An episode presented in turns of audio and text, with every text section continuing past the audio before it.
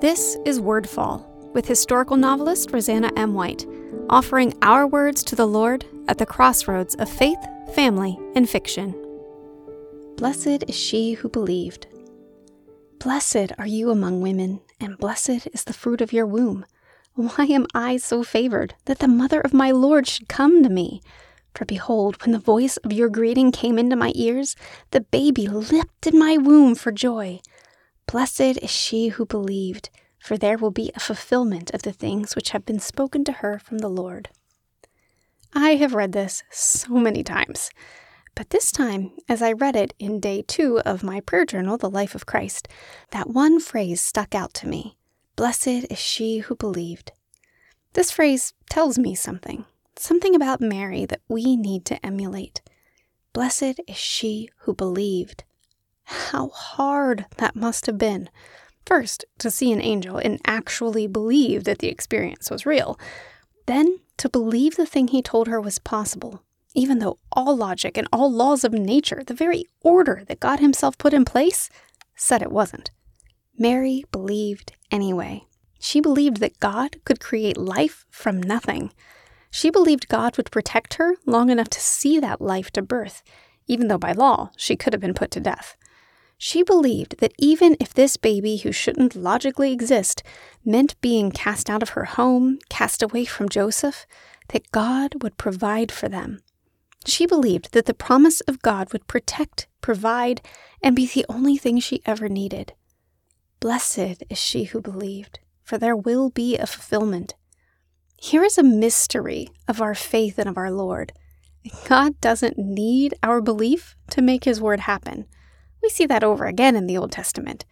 But there's something about the combination of God's word with our faith that brings about blessing, that creates good things from nothing. By her belief, by her yes, Mary took hold of a blessing beyond what any other woman in history could claim. She became the living ark of God's living word. She became the mother of God the Son. She became the mother of the church, remembered and esteemed by every believer throughout history. Because she believed. Because she believed, we can believe. Elizabeth, too, demonstrates this crazy belief. She had first believed her own impossible motherhood, and perhaps that's what prepared her to believe Mary's even less possible state. Elizabeth is so fascinating, isn't she? We know her husband doubted, but it would seem that she didn't. She knew life would find her, and she knew her son was something special. Yet she also knew, the moment she heard Mary's voice, that her child was the child. Elizabeth began John's work for him that day, before he was even born. As I pondered this, I wondered how I could apply it to motherhood, godly motherhood in general.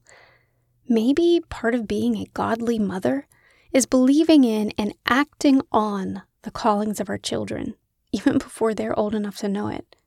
That's quite a thought, isn't it? I don't pretend to know what my children will end up doing exactly, but then neither did Mary and Elizabeth.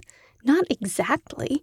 They didn't know the exact words their sons would say, the exact messages they would preach, the exact journeys they would travel. They only knew that they had been ordained by God to do His work. Perhaps we and our kids are not all Johns and certainly aren't all Jesus, but we are all called to do our part for the kingdom, including our children. Have I acted on that belief? Have I proclaimed enough that my children are children of the King? Blessed is she who believed. Blessed is she who believed in the purpose of her child. That can be said of both of these cousins. They who would become the teachers of these two remarkable men. They who claimed a blessing not just through motherhood, but through their faith in impossible life. They who were among the most famous women in history because they said yes, because they believed. What are you being asked to believe today from the Lord?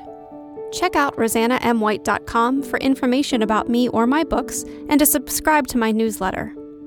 This episode of Wordfall is brought to you by Bookish Tees and Totes, bringing you t shirt and tote bags for book lovers created by book lovers.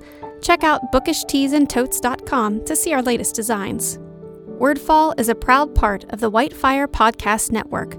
Please visit whitefire.tv slash podcast for other shows I know you'll love.